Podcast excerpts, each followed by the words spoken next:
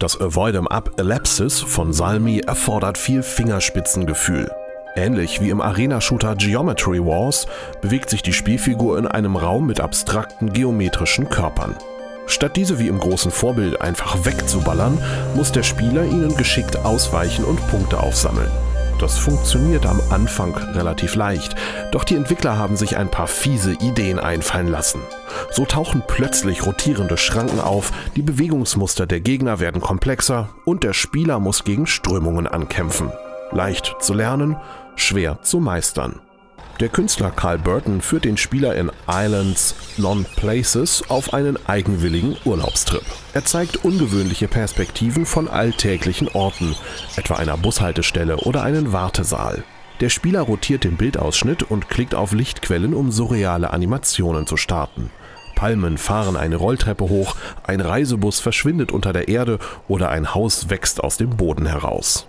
Nach 10 Szenarien und rund 45 Minuten Spielzeit ist es vorbei. Burtons Werk ist interaktive Kunst, die so manchen Spieler ratlos zurücklassen wird. Man kann weder gewinnen noch verlieren. Neugierige Spieler mit Interesse an Kunst und Architektur dürfen sich auf eine minimalistische und surreale Urlaubsreise freuen. Hintergrundstory von Arcade Racer Hyper Time Disruptor von Laserbrick könnte aus einer Doctor Who-Episode stammen.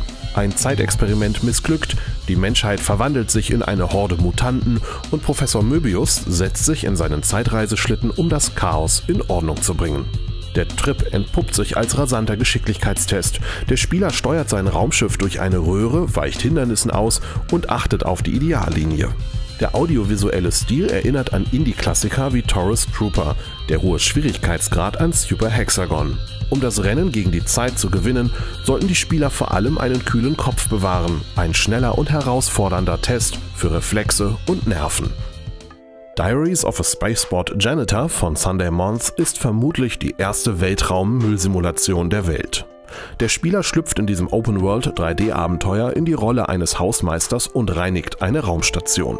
Dabei muss er sich entscheiden, ob er den Müll einfach verbrennt oder gewinnbringend an Aliens verkauft. Um sich anderweitig abzulenken, kann er aber auch Quests lösen, einen Fluch besiegen, merkwürdige Nahrung kaufen oder die Raumstation erkunden.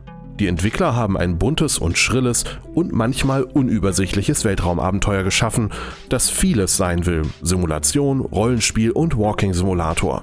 Experimentierfreudige Spieler staunen über dieses kreative Feuerwerk.